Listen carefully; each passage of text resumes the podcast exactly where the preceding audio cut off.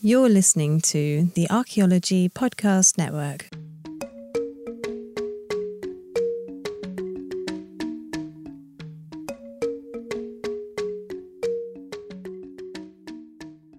Welcome to episode 31 of a Life in Ruins podcast, where we investigate the careers of those living a life in ruins. I'm your host, Carl Gover, and tonight I am joined uh, just by my co host, Connor John. And David Ian Howe is, uh, I think, shooting a commercial for Maybelline right now, uh, and he was unable to join us.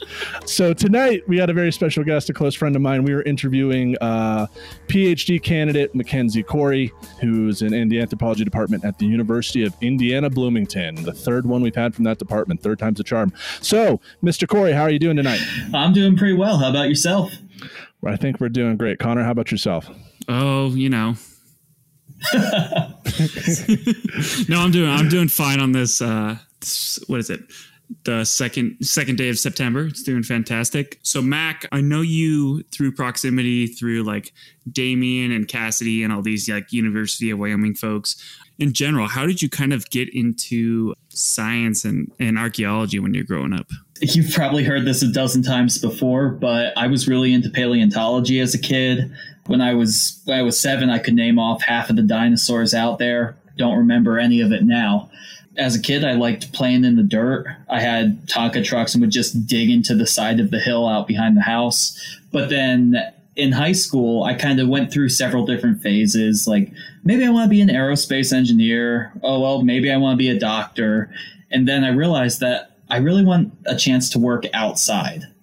So I thought about kind of what can I do where it's scientific, I get to work outside, I get to kind of capitalize on what I'm good at. And at the time I was getting really into history, so I just thought let's combine it all, look at archaeology, and I turned out to love it. And you're uh, you're a Wyoming boy, aren't you? No, uh, I went to University of Wyoming, but I've lived all across the U.S. My uh, my dad's in the steel industry. I've spent most of my childhood in Pennsylvania. Went to high school in Kansas, and then moved out to Wyoming for undergrad. But at the end of the day, Wyoming's where I feel most at home. Hmm. Understood, man. Yeah, I've always associated with you with uh, Wyoming, and I, I can't remember why because I know we've had this conversation about your upbringing several times over over the dinner table or or the bar. And as as you mentioned, we have heard it several times. Hashtag dinosaurs are a gateway drug to science. yes. Thank you, thank you, Talia, for DMNS for for that amazing soon to be T-shirt and stamp um, that we got coming on. Also, so this po- this podcast is sponsored by Tonka Trucks. Very early on, Tonka trucks made us the way we are. So, going on from that, Carlton. Absolutely. Why did you choose Wyoming for your undergraduate degree? So I toured three schools in high school. I uh, toured KU coming from Kansas. It was a natural choice. I met with Jack Hofman when I was there, and uh, it like it was close to home. It was cool. Started filling out my application for that and then uh, my dad and I took a road trip and went and saw uh, Wyoming and CU Boulder. So at, at Wyoming, I just kind of fell in love with the campus. We got there and the campus just felt like the perfect size for me. I met with the honor with some of the honors program people there and I just I liked the whole feel of it. I liked the buildings. They met with the not registrar admissions people and they offered me a decent scholarship that definitely contributed. And then i met with a few professors in the department. I think i met with maybe bob kelly and todd surovell and chatted chatted with them a little bit. And it just it felt right. Then next day went down to CU Boulder actually met with Doug Bamforth your advisor. I'm sure he doesn't remember it but it just felt too big for me like I, I was coming from a town of about 10,000 in Kansas and Boulder just felt huge. Yeah. I, yeah, uh, Boulder, Boulder yeah, sucks. God, you and what was that other girl's name? Carson. Both of you guys could just shove it. I love Boulder, and Bob Kelly wanted to come here when he Fort, was an undergrad or his master's. Fort Collins whatever. is way better. Get out of here, even though hey, you're way hey, better Carlton, funded. Oh, geez. You know what I like? I like paying three hundred fifty bucks a month in rent. Hey-o. Oh, dude, I, I know, I know. If I could, if I could move the Wyoming housing market down to here, I'd be set. But you know, we really, you know, to Connor, we need to reach out to to Bob and Todd because we need royalties for fifth beginning and like people going to Wyoming at this point. I think anytime they have a new student, they said, "Oh, I listened to Life in Ruins." We need a we need a chunk of that tuition money, free advertisement. Um, So, so um, were you familiar with like Todd and Bob when you first like came to Wyoming? Did you? Un- I mean, So I had seen uh, Nicole Waguespack on like PBS documentaries and Melissa Murphy. When I met with Bob, he seemed pretty cool, but it's embarrassing to say I had no idea who he was. same, bro. I went there to be his student, and I had no idea who that man was. But yeah, it just it was it was a really good fit for me, and I actually stopped. I- Well, I never bothered starting an application to Boulder, and I stopped filling out my application to KU. I only applied to Wyoming for undergrad. That's awesome, man. And so when you when you got there, how did you get involved with Hell Gap? Because that's because that's a huge part of kind of Wyoming archaeology at this point. You know, Mary Lou and Marcel have been there for so long and have really put this site on the map. So how did you kind of get into that? it was dumb luck. I was a bit of a moron. Two weeks into uh, classwork, I was like, "Yeah, it's this is pretty easy. I have lots of free time. I should try and volunteer for something." So I went to Todd and I asked Todd about it, and uh, he didn't have anything for a new undergrad at the moment. But he's like, "Go talk to Marcel. Marcel's always looking for people." So I talked to Marcel, and he's like, "Okay." Uh, Come in next week. We can start having you pick Matrix. And I picked Matrix for a year. Oh no! How much calci- uh, calcium carbonate did you have to sort through? so much uh, just meters of calcium carbonate in gallon sized baggies uh, but yeah after that he liked my volunteer work so he offered me an hourly job working in his lab and it just kind of snowballed from there following summer i was working out in the field with him at last canyon and hell gap and haven't really stopped i think this is the first summer since i started that i actually didn't get out to hell gap Yeah, dude. Um, I think that's in terms of field stories not being able to go. That's pretty universal for a lot of us through COVID, which unfortunately is still going on. You got to be as an undergraduate, right? A crew chief at uh, Hell Gap, which is now a National Historic Landmark. right after undergraduate so it was the year i graduated that summer Okay. That's still that's very impressive. I also did that, and I know the rigors of working for Marcel and Mary Lou in the field. yeah um, and running a site. And uh, you know, you know, I think one of the most valuable things I learned about Hell Gap was not just like how to manage students, but how to support, feed, and uh, upkeep a site. yeah Well, because especially Yeah. that one, because it has a it's a ton of upkeep you have to do. It's not like a, it's not like a you know some site you go dig one summer, you know, and you're done or whatever. They have like a is it a building around that block? That's Several. super important. Several. bu- yeah so i learned uh, pretty much i some night so i started working there when i was under 21 so when people would go into town to uh, go to the bar i would hang out in the park check my email and call people and then I had to start learning how to do things like small engine repair roofing uh, just uh, using some of my free time to keep the site functioning Electrical, like carpentry, um, Yeah. you know, just like like it's, it's like you learn so much Seriously. extra stuff. It's like, oh, the generator's broken again. You know, it's just like, oh, you know, Carlton, Yeah. go fix the generator. I'm like, dude, I don't know anything about engines or Yeah. electrical or fuel maintenance. Like, I don't know these things. Yeah, Hellgap Hellgap is a fun site, and uh, yeah, I definitely I miss it a I miss it a bit. It has a special place in my heart. And then also you have to do tours at Hellgap. There's there's Yes. visitations. Yes, there are. And there is a terrible YouTube video of me on the internet giving a tour. One of my favorite lines, and I, I totally stole this from uh, uh, a guy named Justin, who's a graduate student at KU. He was he was also there. He'd uh, he'd always finish the tour. He's like, you know, we'll never know what uh, Paleo Indians used to call um, this site or where they used to call home, but we do know when they came across the horizon and saw this area, they said, "Wow." That's one hell of a gap. and it was the dorkiest dad joke, but it was just everybody thought it was it was it was funny, and I've just kind of never never forgotten that that little piece of um, of working there. Um, you know, that's what it, uh, Hellgap always does 10 by fours, 10 days in the field, four days off. And, you know, Yep. by, by day seven, tensions are rising. Oh, no, yeah. no way. there is no tension in fieldwork ever. Kind of segueing off of that, what do you think you learned at Hell Gap that has contributed to like your future academic career?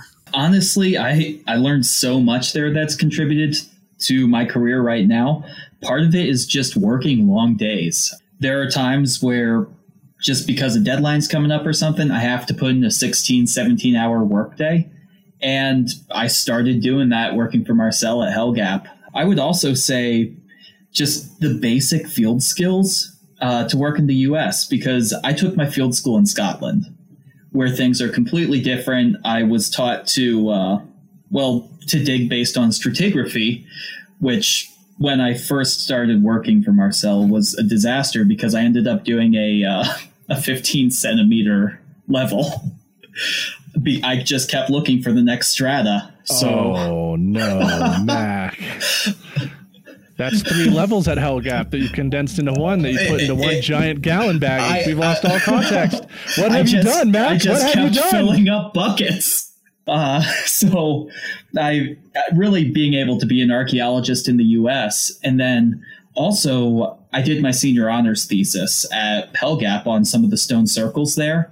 So it that really got me on the path of researching stone circles.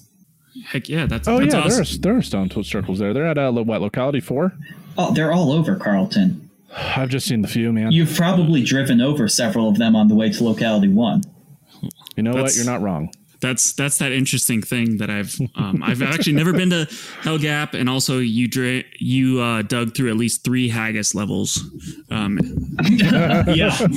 while you were doing that. Um, but yeah, so like uh, there's this like huge Paleo and Indian focus, but there's so much more to be dealt with there. But it's it's but that's what makes the money. Oh, that's yeah. what yeah that's what keeps that place famous is that Paleo Indian kind of formation there. But yeah, there's there's everything from Paleo Indian to historic components, and I yeah I applied for a grant at, through uh, Wyoming, ended up getting it, and it was able to uh, piggyback off of Marcel's field season, but doing some of my own research out back back behind uh, locality three. When you're no longer working at locality one and you're out on your own on the open prairie looking for uh for stone circles, was the first thing that came to your mind this?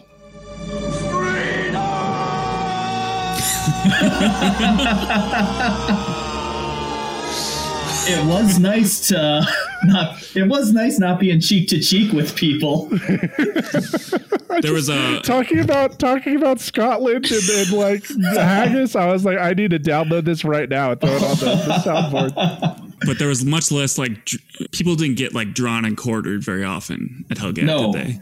no. Um, we after my first year, we had to take down the frame we used for it. We needed some screening, some screening materials. Oh, that's awesome. How many rattlesnakes did you see at Hell Gap? Dozens. I spent one summer in Guernsey, and oh my goodness, I had never They're seen a everywhere. rattlesnake. Yeah, yeah, I've never seen a rattlesnake in the field before, and I um, saw a rattlesnake, and then found out that I could levitate. Yeah, exactly. What, you weren't a fan of the danger noodles with the tickle sticks? It was, it was, it was. The funny thing is, it was so primal that I didn't even register it. I literally like floated away. It was like, Oh, oh, got to your lizard brain. yeah, yeah. My It's lizard such brain a- was there. It's such a creepy sound. I have an amazing Snapchat, I think, from like my first experience there. I'm wearing, you know, I'm wearing my like uh, pink fraternity shirt, and I'm just like, there's a rattlesnake behind me hissing, and I'm just like, hey, everybody, meet Steve. Let's get close and see if we can mess with him. And I take like one step, and he like lunged at me, and I was like, all right, never mind, fam. I'm good. Yeah, Steve, I'll check you later, bro. and my mother was not, I like sent that video to my mother. She's like, who are you? I raised you better. Uh, but- yeah, dude. Um, you know, as Connor and both of you can attest, like you know, my master's degree was a transformative period away from some of those uh, my undergraduate behaviors towards a more professional version of what you can say is me now. Um, is it? So was it really? Doing, uh, yeah, I think I look back at some of my. Wait, what you're I did professional now. I think so. I'm getting there. Doug says I've, I've matured. and then, uh, did you? I'm trying to recall. I don't know why I'm trying to recall because I have your CV right in front of me. I already know the answer. So then from Hell Gap, you started at Indiana, right? And pursued your master's master's PhD, correct? Yep. And uh, why did you choose Indiana, Indiana Bloomington? I presented some of my research at the Plains Conference and ended up meeting my former advisor there who had also done some research on stone circles back in the day. She seemed pretty impressed by the research, so I uh, decided to apply to IU to work to work with them. Understood. And I, I just remember the first time I met you was at Hell Gap. It yeah. was, I think, for when the when the site became a national historic landmark, we had a huge party, and yep. we were playing Battle Addle, and yes. that's where I also met Devin for the first time. Um, and Battle Addle, for those that don't know, part of Devin's research in his master's was to basically put foam Nerf balls at the end of Atlatl darts, put on a hockey helmet and baseball umpire pads, and throw Atlatls with these foam tip darts at each other. And that became like a game we played at Hell Gap to pass the time. We ended up with bruises. I think like one damn near fractured my ankle because the the the dart punched through the foam ball yep. and i just got like the entire force of that dart went straight into my ankle and i marcel was furious because it was black and blue and i couldn't walk i remember challenging you because you you you had had uh, a fun day and didn't seem too coordinated yet. So I challenged you, and your second or third throw, you just caught me in the throat. It was. Oh yeah. I underestimated you. Yeah, oh, you know oh, it's. Oh crap! I think um, someone just threw an atlatl at the hemp fields behind my house. We have to end this segment right now. We'll catch you on the other side. Welcome back to episode 31 of the Life in Ruins podcast. David has fallen and cannot get up at this point. We might see him in the third segment, or we might not. Um, he hit his life alert button. We're hoping that he can get up and it'll be fine. We're joined by our guest, Matt Mackenzie Cory, who is a PhD candidate at the University of Indiana Bloomington. So we kind of ended the last segment hinting at what you're doing for your thesis work and possibly dissertation work. So what what did you write your thesis on? So here at IU, we don't have master's theses. We only have dissertations. Uh, we Boo. Are, Boo. it's yeah. Just kidding. It, it, it's nice. We do our our qualifying exams are pretty brutal, but for my dissertation, I'm looking at the archaeology of childhood on the Northwest Plains. So I'm kind of approaching this from from several different angles. The first of which is something that I've almost gotten done with. Just need to crunch a few more numbers, and that is how do we identify children's play areas in the archaeological record? So, really, kind of taking the approach of looking at archaeological analysis to develop hypotheses and develop tests to then see what indicators we can look for at archaeological sites. So I'm really interested in stone in stone circles and small stone circles where children would have their play teepees. These can be anything from six inches tall. Obviously, you probably aren't going to see any imprint of those in, in the archaeological record, to uh, up to about five, six foot tall, where you could fit a few kids inside. And those largest ones, there's a bunch of historic photographs of them being weighed down by rocks. There's some actually showing where they are in the camp. So I'm looking at really how to identify them spatially. Then I'm taking that, I'm taking some of that knowledge that I've gained and looking at how does this potentially represent childhood agency? Uh, I'm specifically looking at Indigenous children here, and I'm going to be looking at the boarding school system. So, pretty much, how are children continuing to engage in traditional play in the boarding schools? So a couple things, and I know I can I can see some of our, our friends at Wyoming, like uh, Todd Chase, Maddie Mackie, thinking, how do we find childhood in the archaeological record? You know, because you know, childhood is a abstract concept, right? In terms of you can't find childhood as an artifact, right? And so you're talking about finding things that we would associate with toys or or objects for children and, and reconstructing their placement at some of these sites.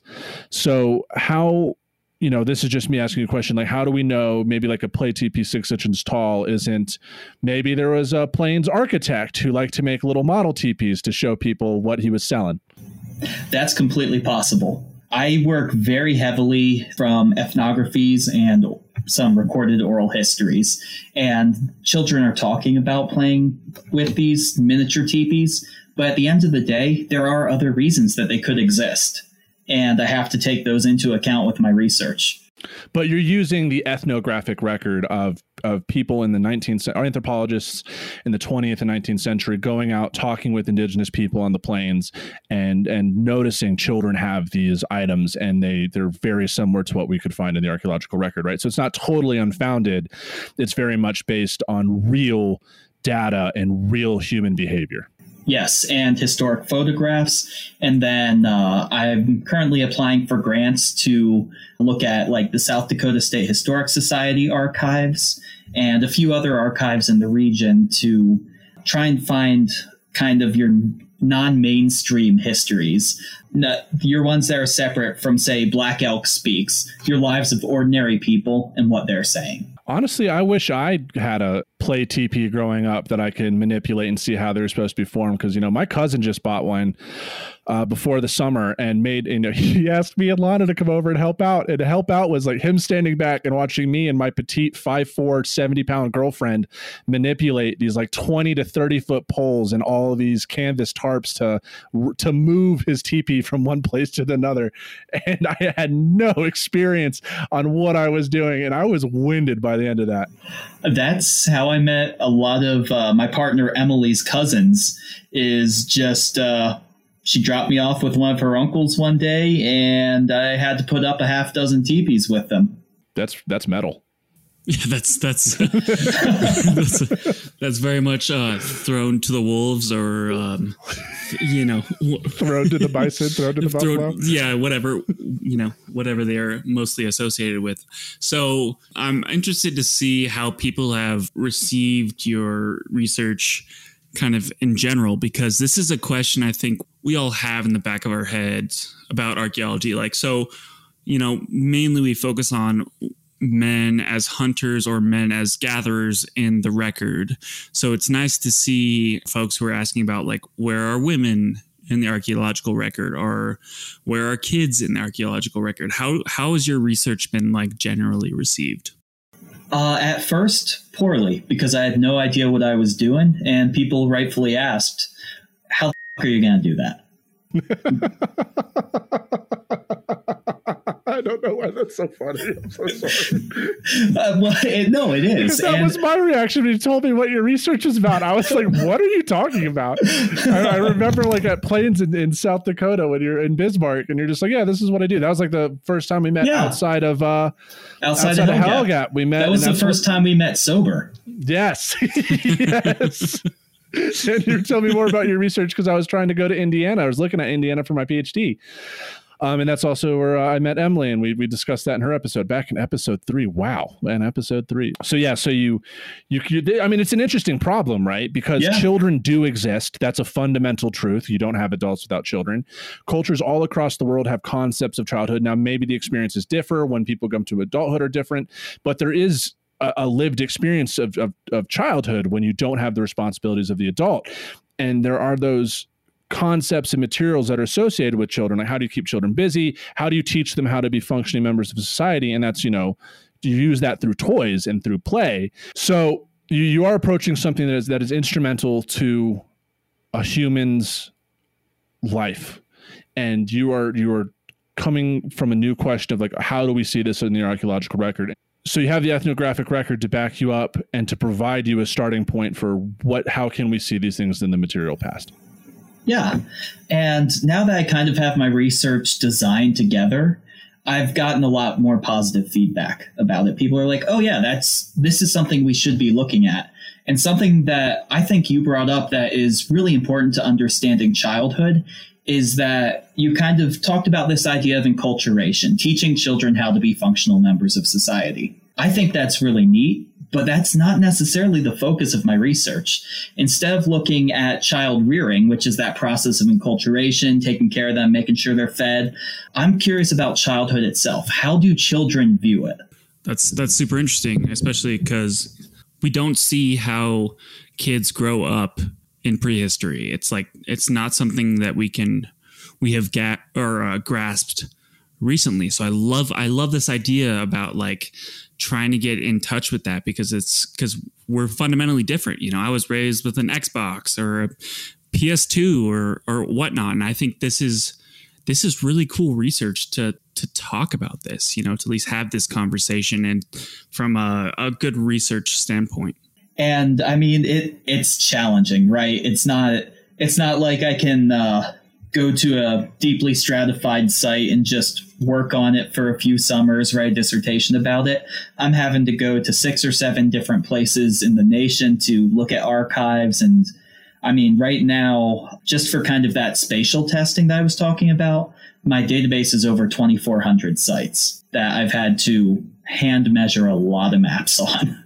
Honestly, you have um, it, it, talking about how your research was initially reacted to and how it's kind of perspective from people that have heard about your research that has changed. I resonate with that because that's kind of been a similar experience to how I've looked at your research. I mean, I've always respected you as an academic, but hearing like, you know, early on how you've looked at it and then moving forward towards how you're your research plan has progressed, it makes a lot more sense, which is like fundamental to like any dissertation, right? You have a question, you don't know what you're doing. Everyone's like, oh, well, you know, how are you going to do that? And by the end, you know, towards the end of the whole thing, you have everything mapped mapped together, right?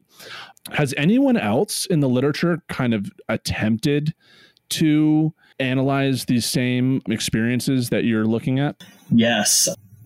So there's another researcher named uh, Michelle Langley who, right before I took my qualifying exams, put out an article about kind of interpreting things as ritual versus interpreting things as childhood and brought in case studies from around the world, including play teepees.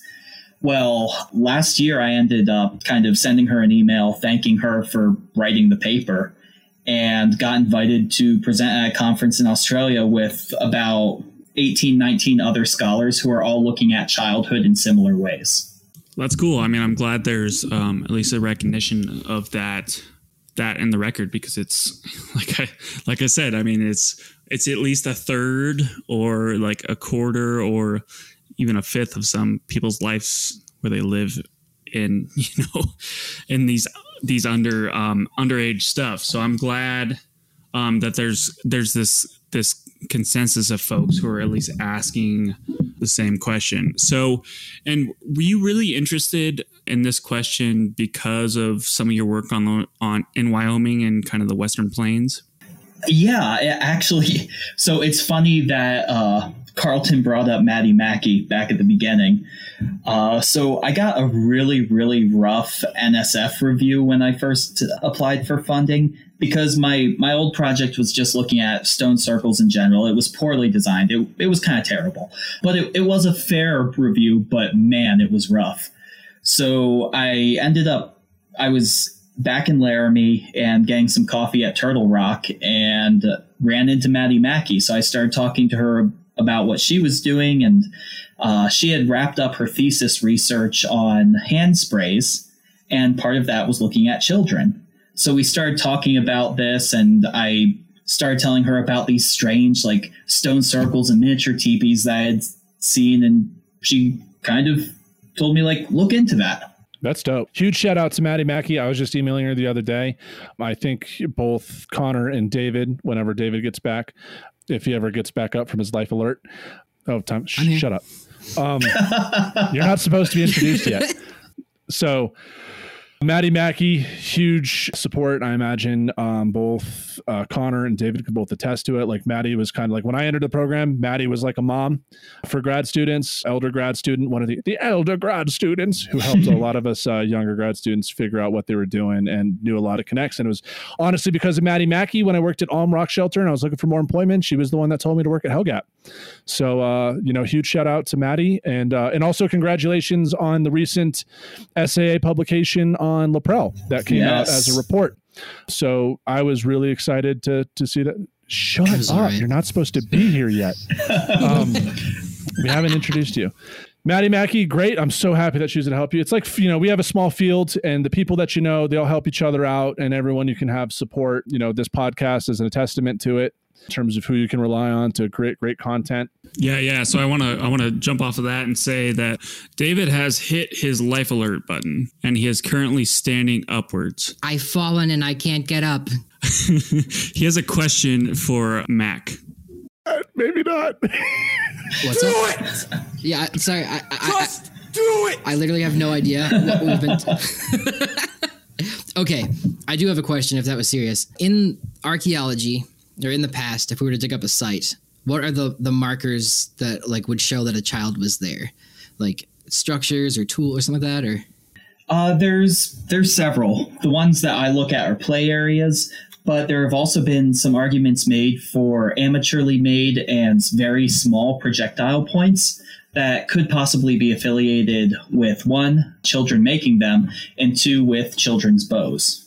You also have some of the more obvious ones, like if you are lucky enough to go into a dry cave and find something uh, organic like a doll, that's a pretty pretty good indicator. I tend to stay away from research that involves human remains at all. Uh, not my jam, but there is a considerable body of research uh, looking at uh, kind of what children are buried with. solid.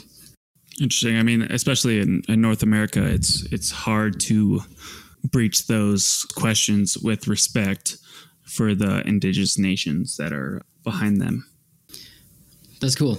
I assume there's probably a lot of different ways we could we could see children in the past. It's just like maybe we haven't like kind of like when Aaron was talking about his tattoo implements, like we might have overlooked a couple cactus needles or, or awls as like tattoo needles. We thought they were, you know, for making hides or something, but like there's probably things like that that are clear indicators of children that we just haven't thought of yet, maybe.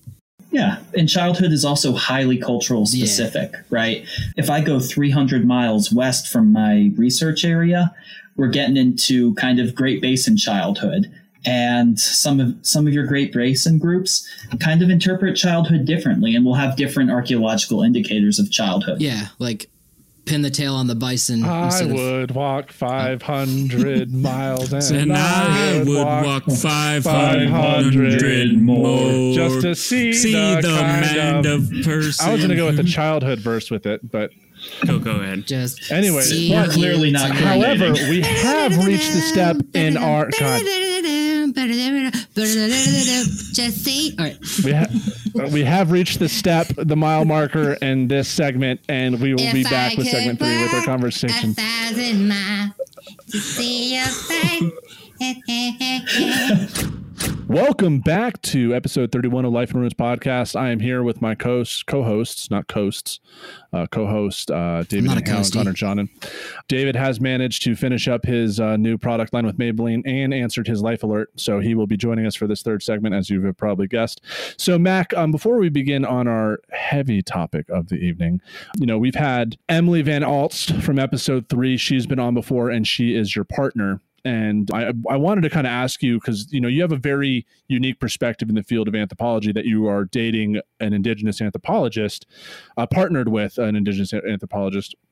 And i just want to know like how has that experience of being with an indigenous person while also studying an indigenous archaeological record how has that contributed to your methodological and theoretical perspectives? Like did you notice there was a change in how you approach things? And like what has that been experience for you fundamentally? So the biggest change was for me theoretically, where indigenous archaeology was to me was no longer a lofty goal. It became the normal expectation. Archaeology here in the United States should be for indigenous people. If you are working with native history, you need to make sure what you're doing is for indigenous people. And how would you recommend people doing that? How would you recommend people's research be for Indigenous people? it's it's really tricky right like it's one thing to consult with native nations and talk to them and talk to them about your research see what they want to be done but it's also really hard to do that as a graduate student because you have to have a level of trust right and that's that is actually a challenge that i'm running into with my research like i can talk to emily i can talk to her family And uh, the Heihaka Oyate has been amazing to me. They've been super helpful and they have shared so much with me. But at the same time, they are they're one family within a much broader region that I work in. So so you're you're trying to deal with this kind of larger mistrust of anthropologists and archaeologists and, and, and trying to overcome that which is which is super difficult. I mean we we don't have a great history with them. So how how have you like kind of overcome it so far?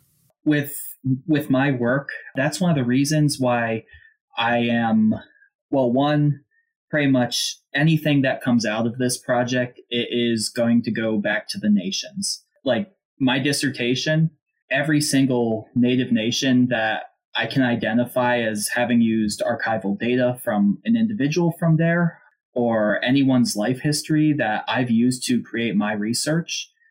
I am going to coordinate with the nations to make sure that they have access to my research. First of all, that is beginning to develop that trust, right?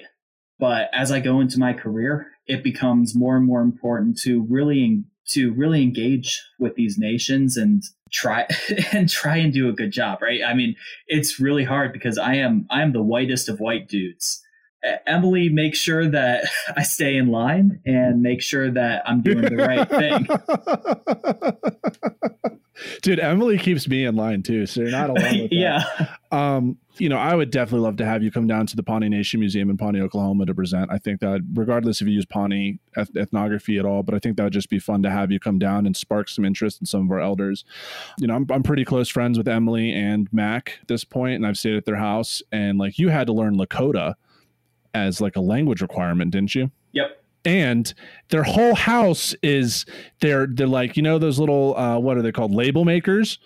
Their entire house is covered in like lakota vocabulary words on uh, objects. Yep.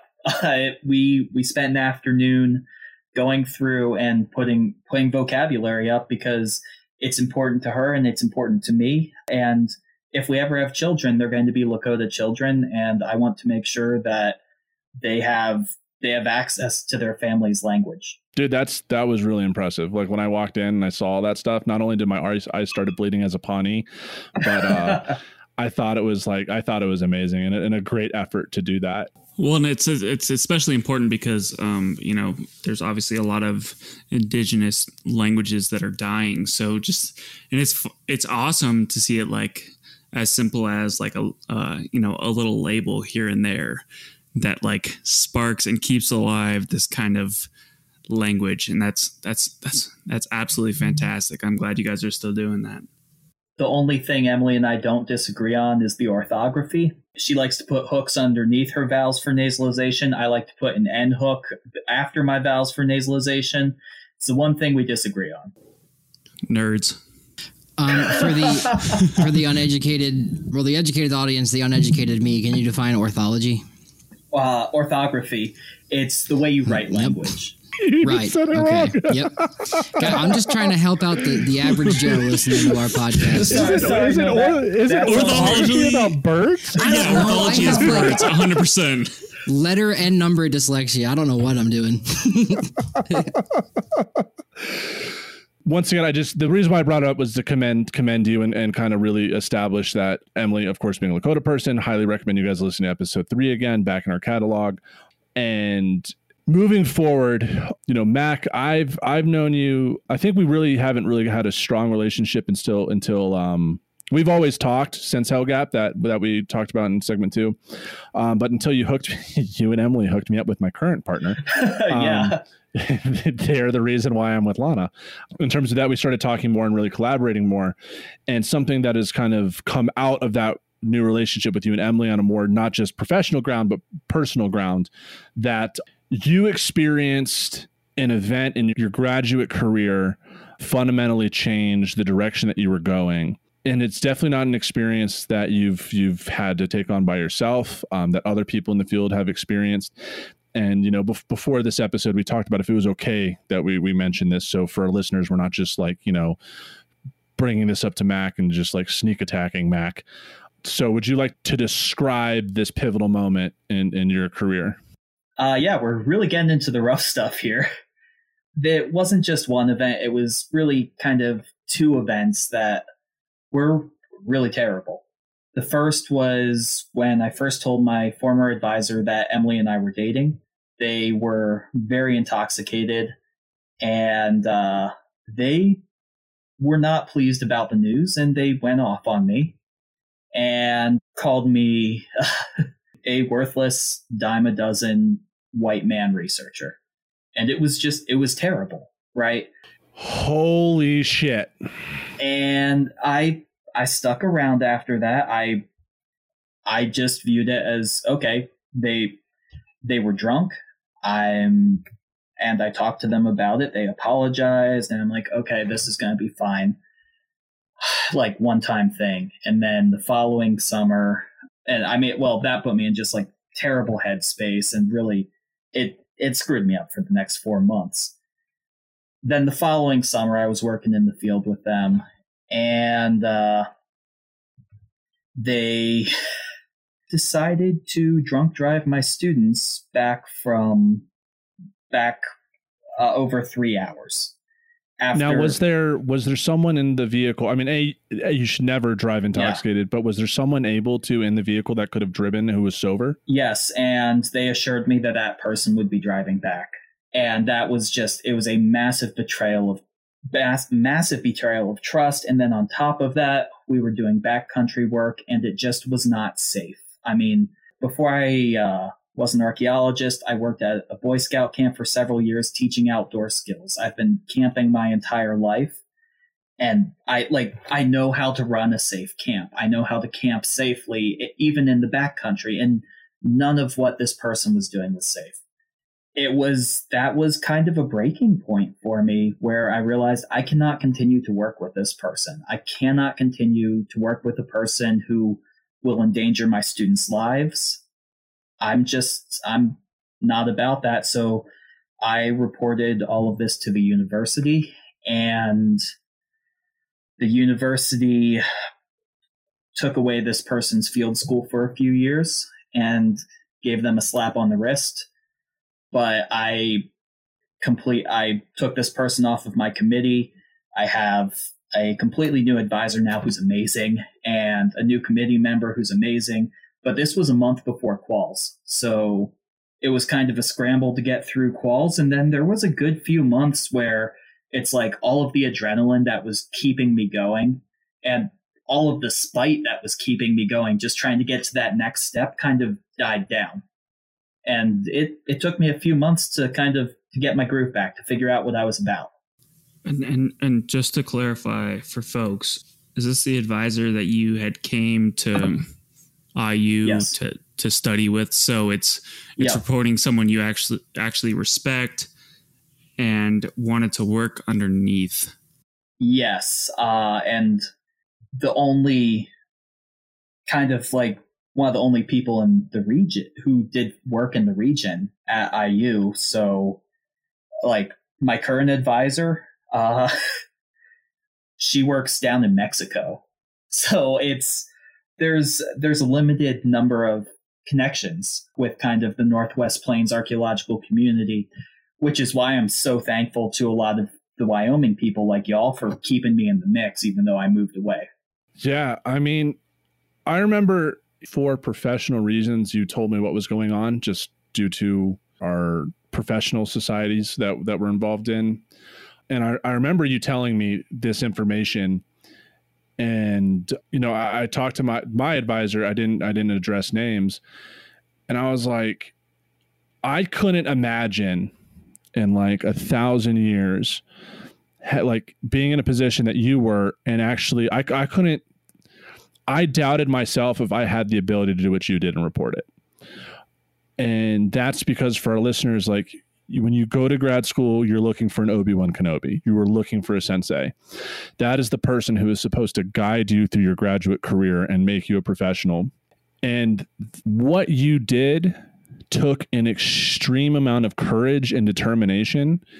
And, and because of what you did, I have, I have an insurmountable respect for you um, because I personally don't know if I could do that. To do so put my career at risk. If it was one of those things where it became like uh, this person I said this, the other person said that, and a bunch of the faculty stuck with this other person, I I could have had no no committee here and kind of been been dead in the water, right?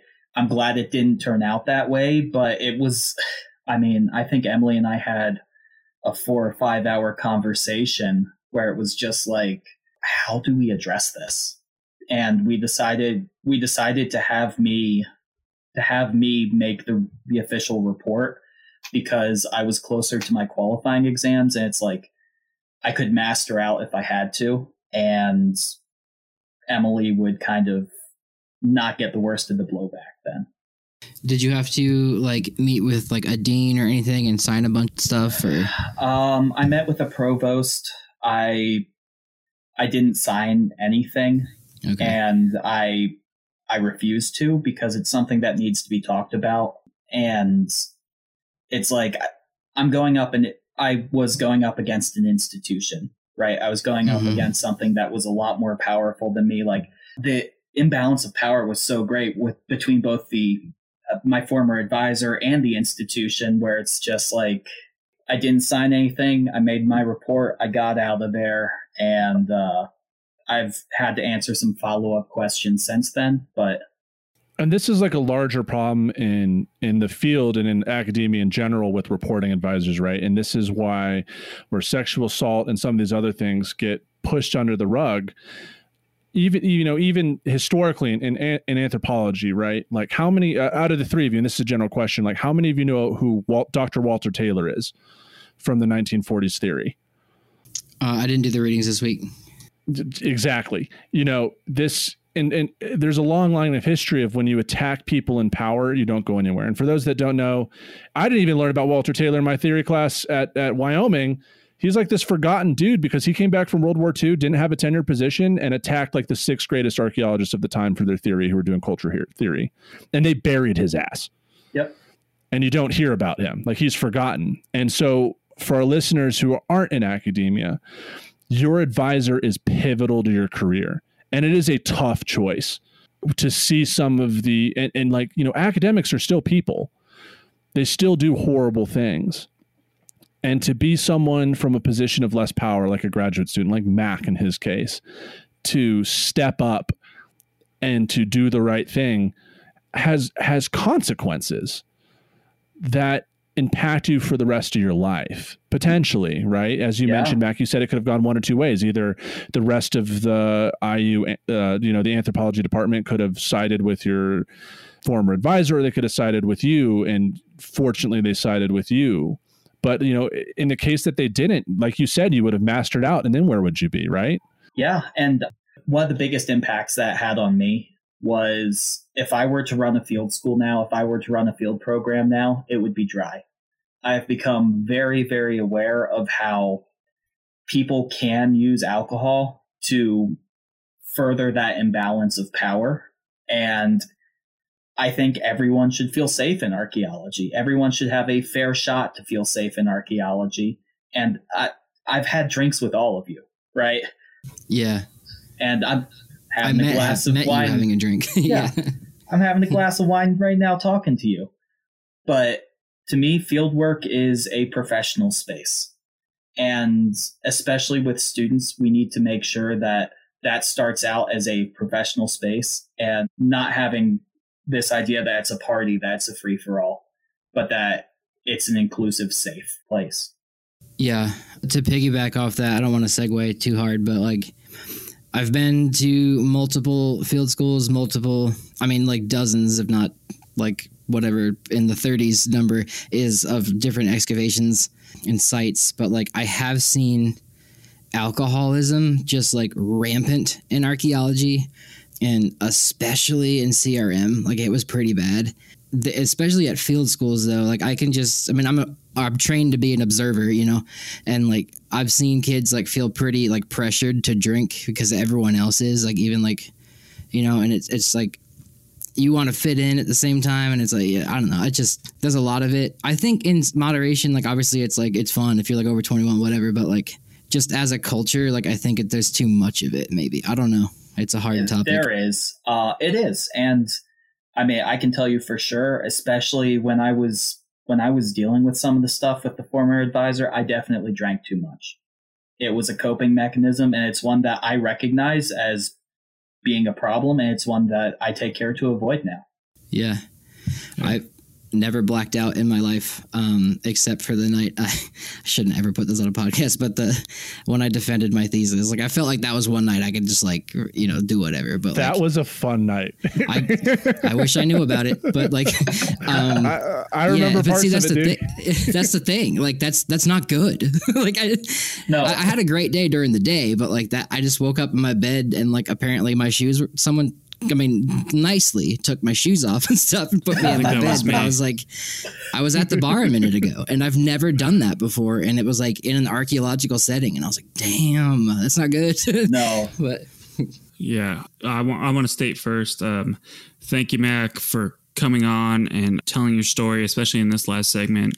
We super appreciate you um, taking your time and and putting your neck out to make these situations right. So I want to applaud you for doing that. And because this is a Life in Ruins podcast, we have to ask the question. Mac, if given the chance again, would you still choose to live a life in ruins? absolutely. Yeah, it's there's been ups, there's been downs, but I I love what I do, and I want to keep doing it the rest of my life. great answer. Absolutely. Yeah. Thank you so much, Mac, for coming on. We just interviewed Mackenzie Cory, who's a PhD candidate at the University of Indiana, studying, you know, how can we see childhood in the archaeological record. Um, Mac, do you have any social media that you would like to plug? Uh, yep, I'm just at Mackenzie Cory on Twitter, so pretty easy there. Sweet. And for our listeners, um, his Instagram, Twitter, and other social media is in the uh, podcast description. I have one last question to end it on. If you could, if you could answer in like a sentence, what is the most important thing people should know about like children in prehistory and children in archaeology? Children have agency. Children can make their own decisions, and that is one of the coolest things that we are just not talking about. Awesome. I was hoping you would say that because I remember you telling me that at the bar actually, and I was like, that's a very good point. All right. And everyone, that was episode 31 of A Life in Ruins. And with that, we are out.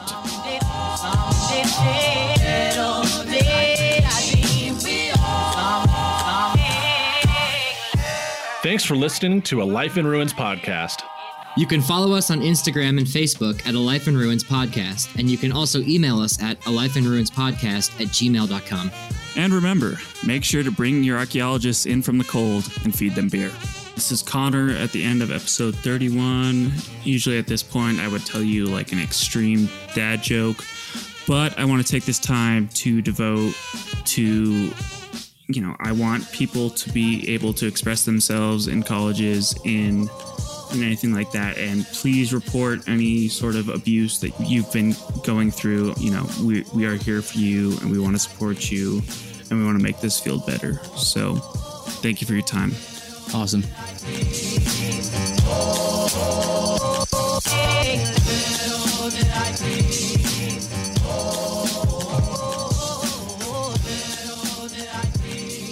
This show is produced by the Archaeology Podcast Network, Chris Webster and Tristan Boyle in Reno, Nevada at the Reno Collective. This has been a presentation of the Archaeology Podcast Network. Visit us on the web for show notes and other podcasts at www.archpodnet.com. Contact us at chris at archaeologypodcastnetwork.com.